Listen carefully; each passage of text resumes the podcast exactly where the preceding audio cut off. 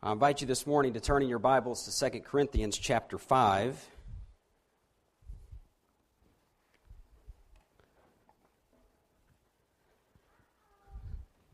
Second Corinthians 5. This morning we're going to consider something about our future as Christians and why it is so important for us to not lose sight of our future as believers, mainly because what we focus on in our Christian lives has such a dramatic effect on the way that we live in the present. Now, before we jump into chapter 5, let me begin by just setting the stage or providing a, a, brief sketch of what was going on at the time when Paul penned this particular letter to the Corinthians. Paul had been a follower of Christ for 20 or so years, and as a Christian, as a apostle, as a missionary, as a church planter, he had been through quite a lot. A lot of things externally, difficult circumstances, bodily harm, a lot of things internally, his own, of course, struggle with sin, dealing with the challenges of gospel ministry, personal disappointment. Simply put, Paul was a broken servant. For starters, he was a broken servant in a physical sense. Unbelieving Jews and Gentiles seeking to take his life on a number of occasions, sometimes facing death on a daily basis. We read in this very letter, chapter 1 and verse 8, he says, For we do not want you to be unaware, brethren, of our affliction which came to us in Asia, that we were burdened excessively beyond our strength, so that we despaired even of life. Indeed, we had the sentence of death within ourselves so that we would not trust in ourselves, but in God who raises the dead, who delivered us from so great a peril of death and will deliver us, he on whom we have set our hope, and he will yet deliver us. Over in chapter 4, verse 8, he continues, he says, We are afflicted in every way, but not crushed, perplexed, but not despairing, persecuted, but not forsaken, struck down, but not destroyed always carrying about in the body the dying of Jesus, so that the life of Jesus also may be manifested in our body. In chapter 11, verse 23, comparing himself to those false teachers in the church, he says, Are they servants of Christ? I speak as if insane. I more so, in far more labors, in far more imprisonments, beaten times without number, often in danger of death. Five times I received from the Jews 39 lashes. Three times I was beaten with rods. Once I was stoned. Three times I was shipwrecked. A night and a day I have spent in the deep. I have been on frequent journeys and dangers from rivers, dangers from robbers, dangers from my countrymen, dangers from the Gentiles, dangers in the city, dangers in the wilderness, dangers on the sea, dangers among false brethren. I have been in labor and hardship through many sleepless nights in hunger and thirst, often without food, in cold and exposure. But Paul wasn't just a broken servant of Christ in a physical sense. Paul also suffered what we might call a broken heart. He had poured his life out for these people. In fact, in 2 Corinthians chapter 12 verse 15, he says, "I will most gladly spend and be expended for your souls. Paul had a profound love for the Corinthian congregation. He had spent 18 months with them, living among them, evangelizing, teaching, praying for them, grounding them in the truths of the gospel of grace. He had witnessed marvelous conversions in the lives of so many who had previously lived as fornicators, idolaters, adulterers, homosexuals, thieves, drunkards, and so forth. People were saved, people were growing, and the church at Corinth was established. But after that initial year and a half stay, Paul moved on to Ephesus, where he continued to serve as their father in the faith from afar. Unfortunately, as time passed, a murmuring spirit grew up in the church. The Corinthians began to judge others unrighteously. Divisions and power struggles emerged. Sin was being tolerated. Problems escalated. It wasn't long before a, a party, a, a group of people arose from within the church who, at first subtly but in time, blatantly opposed Paul and then sought to undermine the place that he had occupied in the hearts of these Corinthian Christians. But rather than deal with this very serious threat, the church not only allowed these false teachers to come into their assembly and attack Paul's character and his ministry, but many of them swallowed the insinuations and the criticisms of these individuals. In fact, some in the church actually joined in a mutiny against Paul. One individual apparently verbally assaulted Paul during his sorrowful return visit to Corinth, and the majority of the church did not stand with Paul and defend him from those attacks. So, how did Paul face these realities in his life? Did he shrink back from his God given responsibilities? Did he quit preaching? Did he quit serving?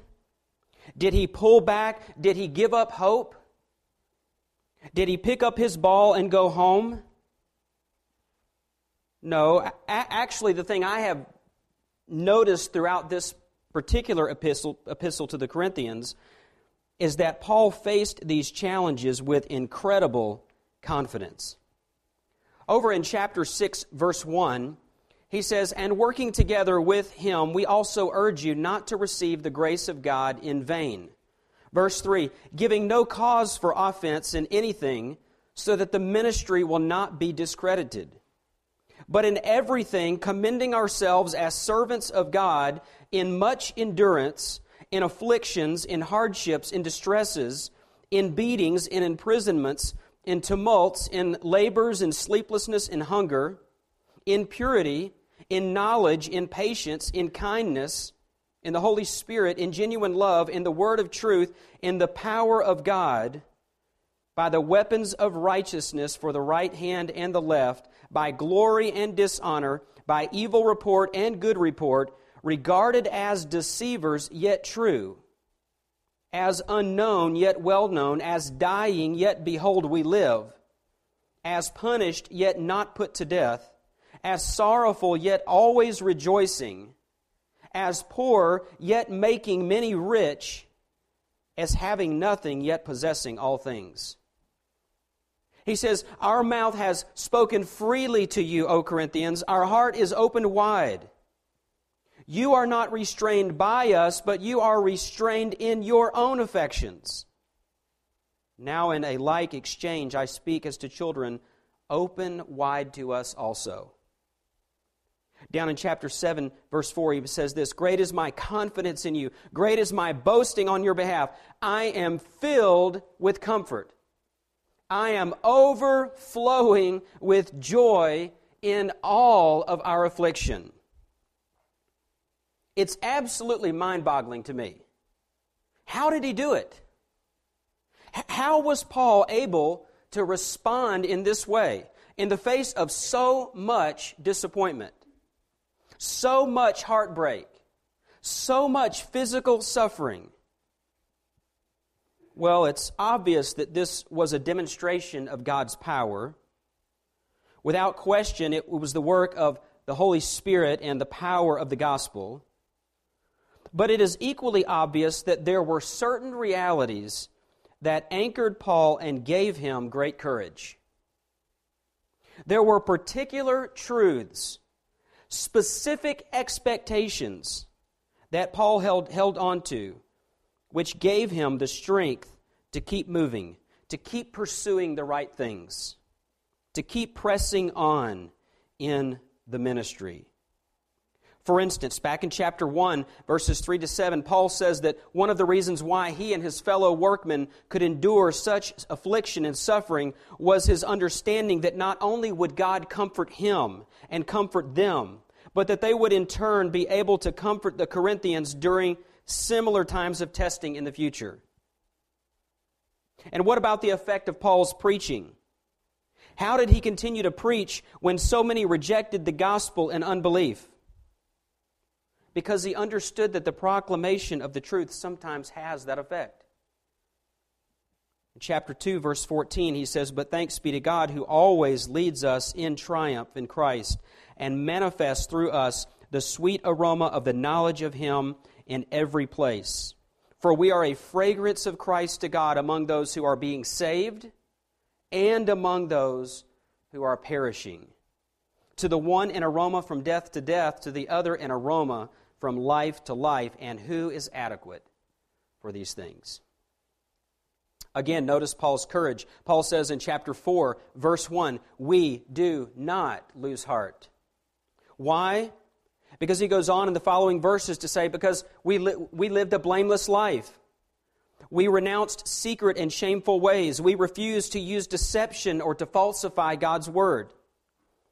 Our job is to simply set forth the truth, the truth plainly and then to rest in the power of God. To rest in the Lord that He is the one that will open eyes and quicken the dead hearts of those who listen. But how did Paul go on day to day, as in chapter 4, verse 10, when he says, carrying about in the body the dying of Jesus? Because he knew that his experiences would rebound to God's glory, verse 7 of chapter 4, and the salvation of many, he says in verse 12. So death works in us, but life in you. But how could Paul be so content when he was so weak in his flesh and was the target of such cruel treatment and insults? Chapter 12, verse 9, he says, And he, the Lord, has said to me, My grace is sufficient for you, for power is perfected in weakness.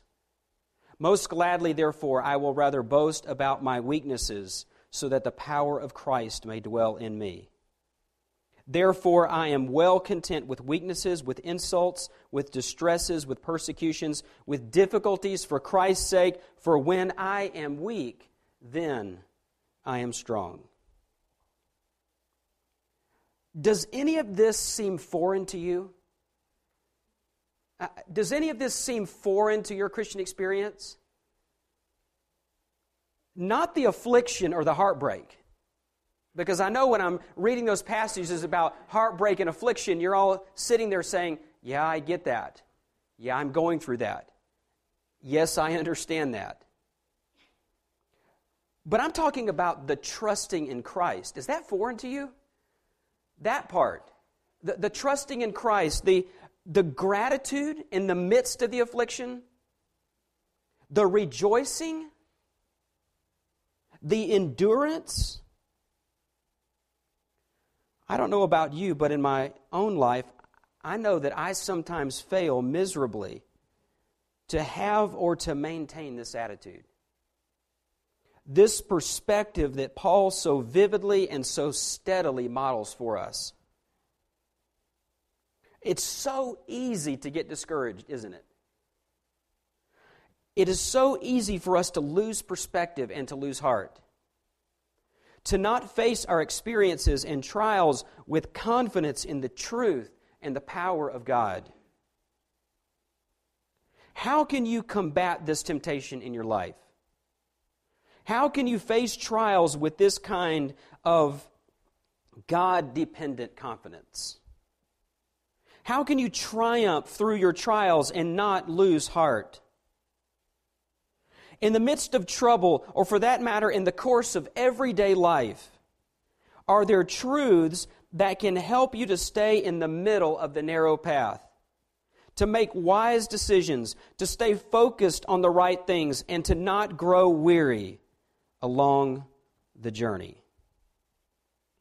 Well, what I want to do this morning is to zero in on two truths that will help you to minister to others and to serve God with resiliency and steadfastness. Two principles that will help you to combat discouragement in your walk with Christ. Now, I want to ask you to just follow along as I read our text for today. It's in 2 Corinthians chapter 5. I think your bulletins say 2 Corinthians chapter 6. That we'll get to that passage sometime down the road.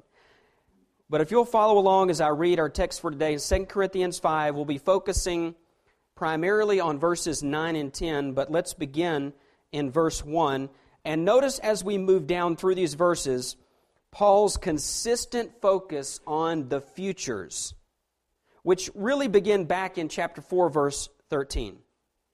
Paul continues here in chapter 5, verse 1, with, with a confident assertion of the future resurrection of the body and a confident longing for that transformation.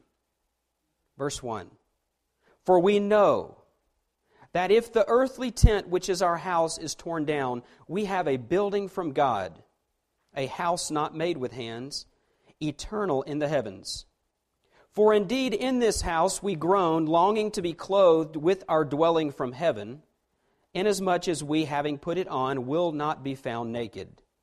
For indeed, while we are in this tent, this scarred, this, this weathered, disintegrating body, we groan, being burdened, because we do not want to be unclothed, but to be clothed, so that what is mortal will be swallowed up by life. Now, he who prepared us for this very purpose is God, who gave to us the Spirit as a pledge, as an initial down payment of the eternal. Verse 6 Therefore, being always of good courage, and knowing that while we are at home in the body, we are absent from the Lord, for we walk by faith, not by sight. We are of good courage, I say, and prefer rather to be absent from the body and to be at home with the Lord. This was Paul's abiding preference. This is Paul's deep desire. Not to simply know the Lord, but to experience the depth of fellowship that is totally active, that is totally reciprocal, with live, face to face exchange. Don't miss this. Paul's preference was not a prolonged life on earth, it was to be with Christ.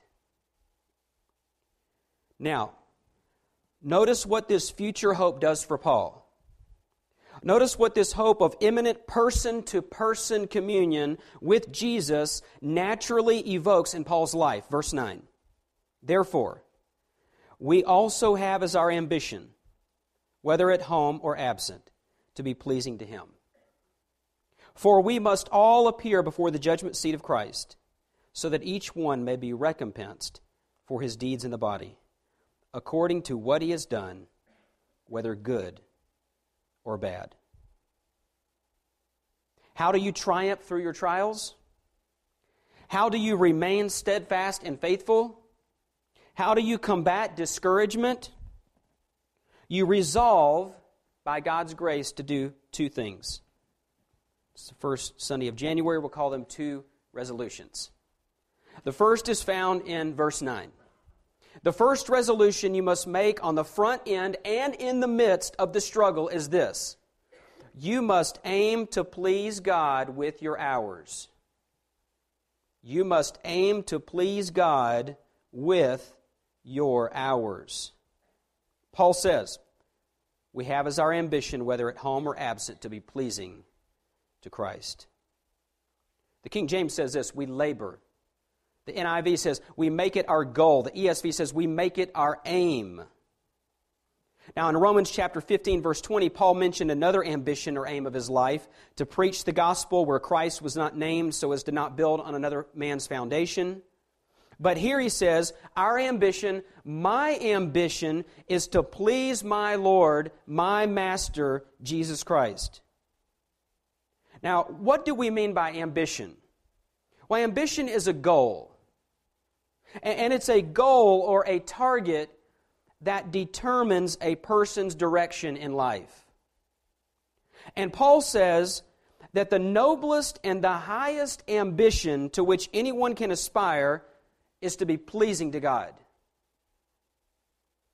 Now, few passages bring Paul's ambition more clearly into focus than 1 Corinthians chapter 4.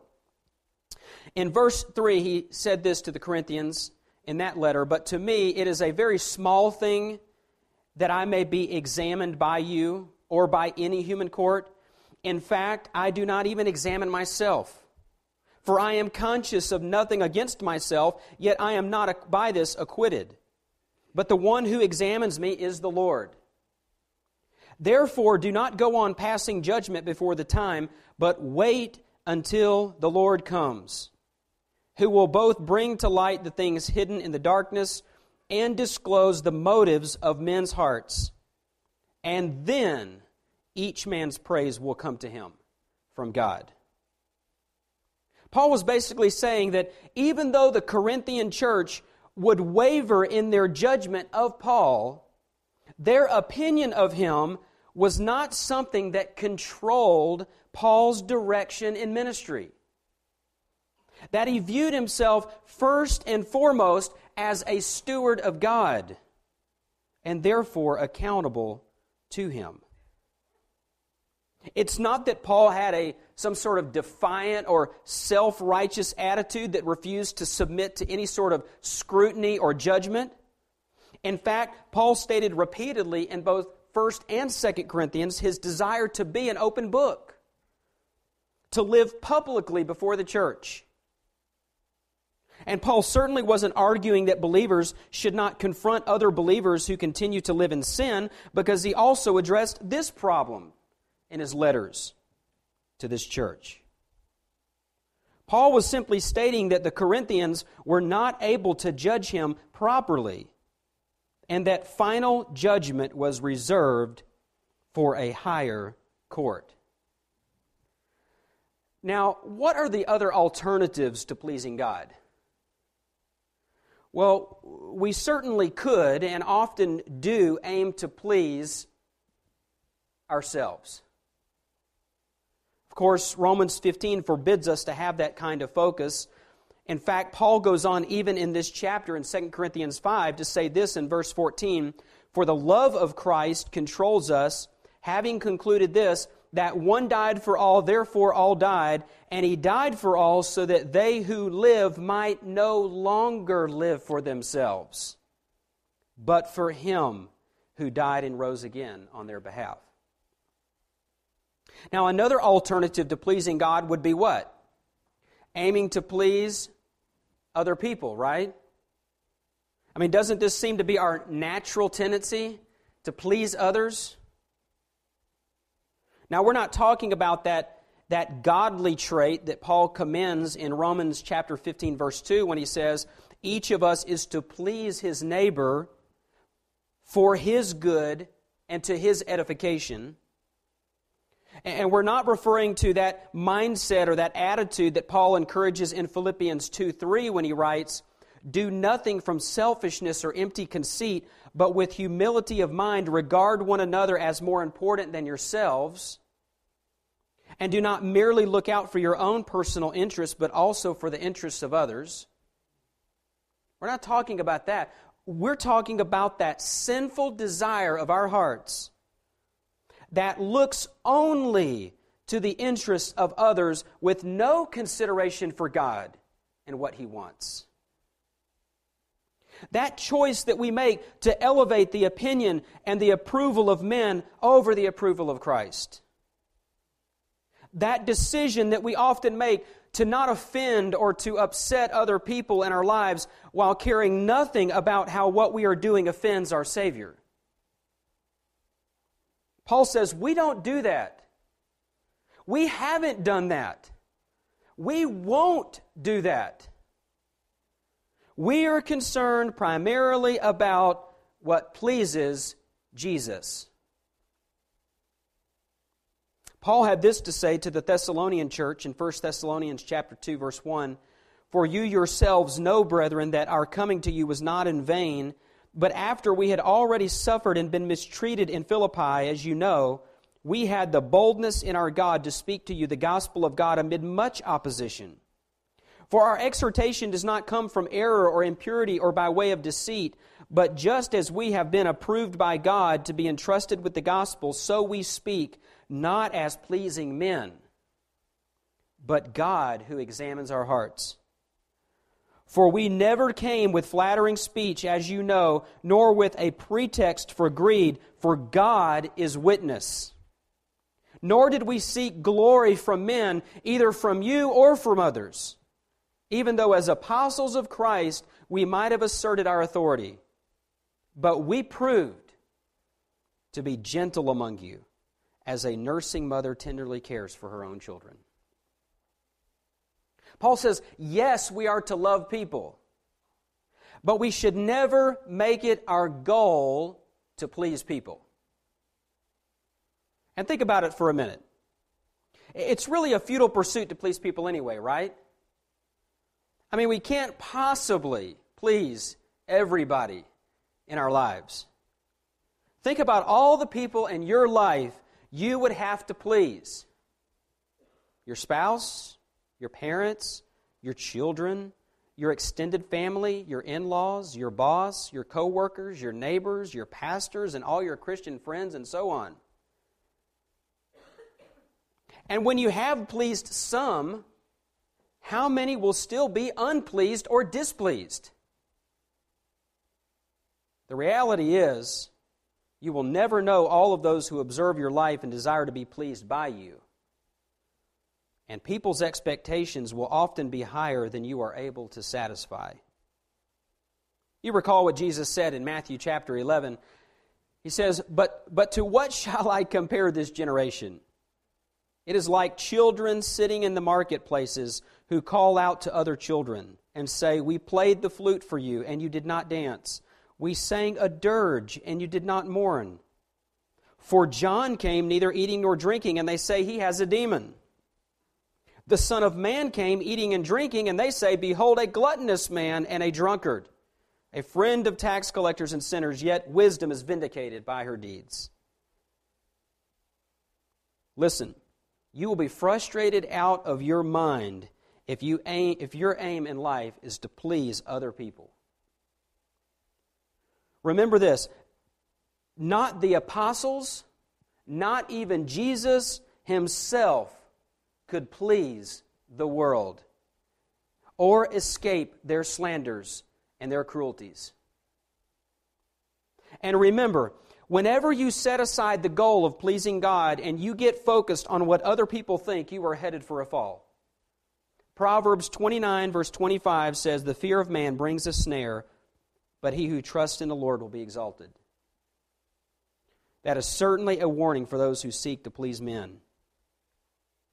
Now, why do I say that you should aim to please God with your hours? Because I believe we need to be much more conscious about the way that we live, live our lives before God. I have found that Christians sometimes make a couple of mistakes in this area.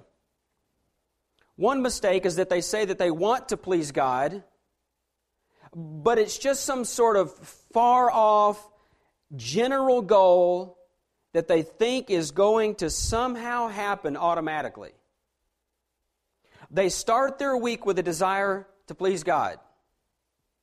But next thing you know, it's Friday. Here comes the weekend, back to church on Sunday. I didn't fall into any major sin. I didn't deny Christ. So I must have lived a life that was pleasing to God this week. Probably not. That is why I think it is helpful for you to think about your week in terms of hours. It's Tuesday, 8 o'clock in the morning. Has your day gotten off to the right start with the focus on God? It's Tuesday, 9 a.m. Are you pleasing Christ in your attitude? It's Tuesday at noon. How did you respond to that cutting remark from that classmate? It's Tuesday at 2 o'clock. Are you still loving your neighbor? It's Tuesday at 5 o'clock. Have you done your work as unto the Lord? It's Tuesday at 7 o'clock. Are you treating your family as if they are your servants or are you serving them? It's Tuesday at 8:30. How is that television show you're watching affecting your heart and mind? It's Tuesday at 10 o'clock. Have you thanked God for His protection and grace? You see, I don't think most Christians go through their week this way. Their goal is good, they want to please God, but their goal is too general. They need to think about pleasing God every day throughout their day. And this brings up another common mistake. Many believers do not know how to please God in specific situations they face in the flow of daily life. This is the consequence of them simply not knowing what the Word of God teaches. Again, they say that they desire to glorify God, but when a specific challenge or a specific trial or temptation or form of suffering arises, they do not consider what the Scriptures have to say about that particular issue. So, Paul says, if you want to remain steadfast, and if you want to overcome discouragement, you must make this resolution. You must aim to please God not yourself, and not other people, but to please Christ, and to please Him with your hours. To dedicate every part of your life to, to the glory of Christ in every situation and in every part of every day. It's like that hymn, Take My Life and Let It Be Consecrated. Take my life and let it be consecrated, Lord, to Thee. Take my moments and my days, let them flow in ceaseless praise. Take my hands and let them move at the impulse of Thy love. Take my feet and let them be swift and beautiful for Thee.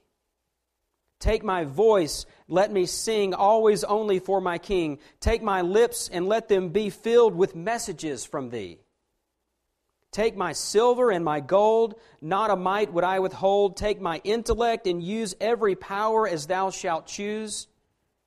Take my will and make it thine, it shall be no longer mine. Take my heart, it is thine own, it shall be thy royal throne.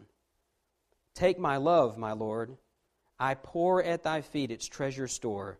Take myself, and I will be ever only all for thee. That is walking by faith. That is aiming to please God, and we should do it every hour of the day. So, the first resolution you must make, especially on the front end and in the midst of a trial, is this you must aim to please God with your hours. The second resolution you must make is found in verse 10 of chapter 5, and it's this you must anticipate the coming judgment. You must anticipate the coming judgment. Verse 10 for we must all appear before the judgment seat of Christ, so that each one may be recompensed for his deeds in the body, according to what he has done, whether good or bad. Notice Paul's confidence here. For we must all appear before the judgment seat of Christ. Now, the word translated judgment seat in this verse comes from the Greek word bema, you may have heard the, someone refer to the judgment seat or the Bema seat of Christ. Well, exactly what is that? Exactly what does this term mean? Well, in its simplest definition, it describes a place reached by steps, or we might say a platform. In Greek culture, the Bema was the elevated platform on which victorious athletes received their awards. It was also the place where someone might have to appear to have his or her deeds examined in a judicial sense, to be indicted or to be acquitted. Writing to the Romans, Paul described this same event in chapter 14, verse 10, when he says, But you, why do you judge your brother? Or you again, why do you regard your brother with contempt? For we will all stand before the judgment seat of God. Now, there are several things to note about this judgment. Let me mention five of them. The first is this this judgment will be in the future. This judgment will be in the future. Now, there are differing opinions about this. I personally believe that this judgment will take place after the rapture of the church, but before Christ returns to earth to establish the millennial kingdom. One thing is clear it is future. Paul says, We will stand one day in the future at the Bema. Number two, this judgment will include all of those who make up the church. Certainly, this was a driving motivation in Paul's life. But this judgment was not just for the apostles or for their close associates. It included all of those Corinthians or all those Christians at Corinth. It included all of those Christians at Rome. And it includes all of you who are part of the body of Christ.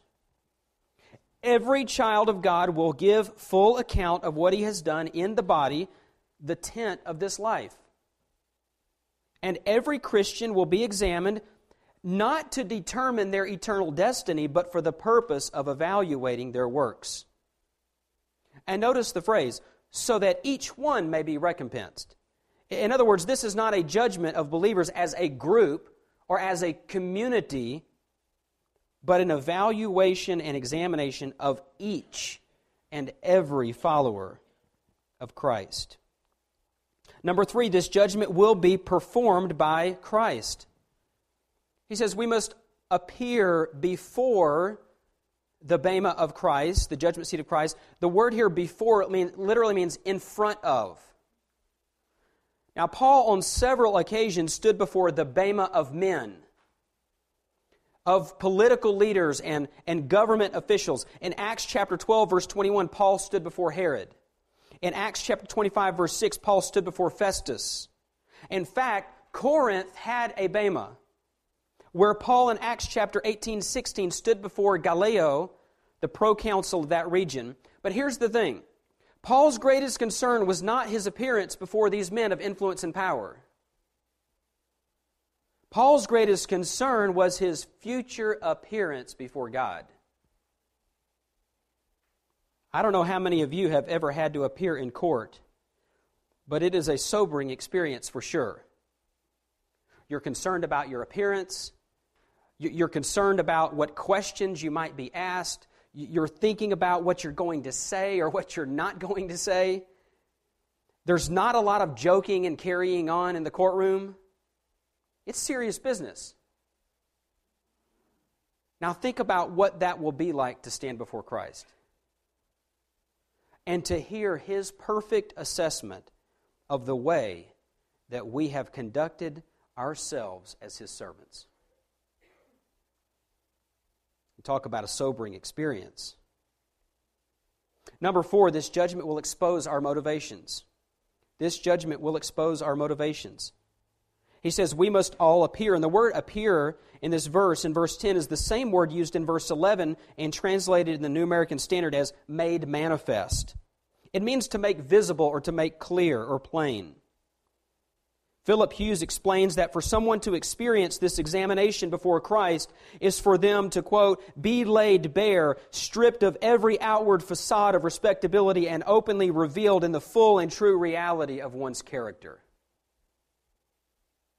In other words, Jesus will not only expose our deeds, but the heart motivation behind every act and every word. Number five, this judgment will result in loss and reward. Paul uses the word recompensed here, which means to receive back what is due. Now, what the loss and reward will be are not extensively spelled out in Scripture, but the concept of loss and reward is plain. It's here in this verse and it's in others such as Colossians chapter 3:24 where Paul writes whatever you do do your work heartily as for the Lord rather than for men knowing that from the Lord you will receive the reward of the inheritance. It is the Lord Christ whom you serve, for he who does wrong will receive the consequences of the wrong which he's done, and that without partiality. You see, in verse 9, we learn that the Apostle Paul had a noble ambition to please the Lord. But what we learn in verse 10 is that driving this ambition was Paul's knowledge that there would be a penetrating unveiling of the depths of his heart by the Lord himself. And verse 10 also gives us a clue about how we are to please the Lord. The word for bad at the end of this verse is, is not a term that usually speaks of things which are morally evil. Or rather, it's a term which means worthless or useless. In other words, Paul is not necessarily talking about a judgment on sin. Rather, he is speaking of those mundane things in our lives that are inherently neither godly nor sinful. This would include such things as going jogging in your neighborhood this afternoon, taking piano lessons, going shopping for a new shirt, going back to school to get your master's degree. These and other morally neutral things will be judged when believers stand before the judgment seat of Christ. And one of the main considerations on that day, I believe, will be the issue of motives. If those things in your life were done to glorify God, they will be considered good. But if they were pursued for selfish interest, they will be counted as bad or worthless. Believers will only be rewarded for deeds done with motives that please and glorify the Lord. Paul wrote in 1 Corinthians 3 For no man can lay a foundation other than the one which is laid, which is Jesus Christ. Now, if any man builds on the foundation with gold, silver, precious stones, wood, hay, straw, each man's work will become evident.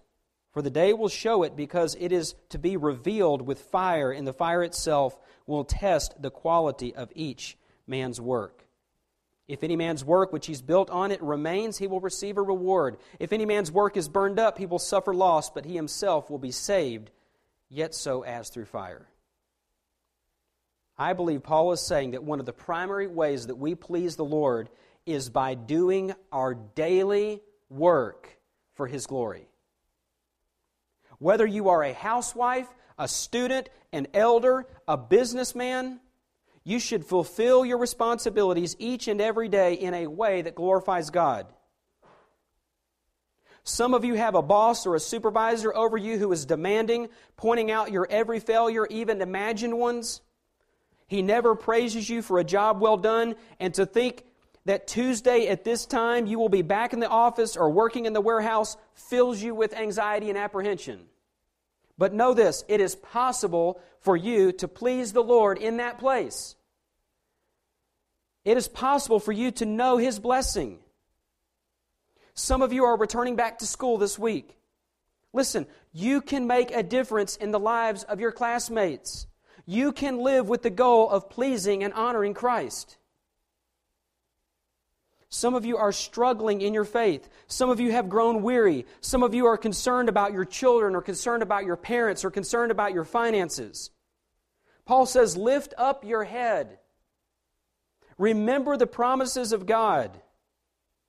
Our God is a God of comfort. Christ is our righteousness. The Holy Spirit has been given to us as a pledge. One day we will receive our resurrection bodies. In the meantime, our momentary light affliction is producing for us an eternal weight of glory far beyond all comparison. Therefore, let us resolve. Let us anticipate the coming judgment. And in light of this future accounting, let us aim to please the Lord with our hours.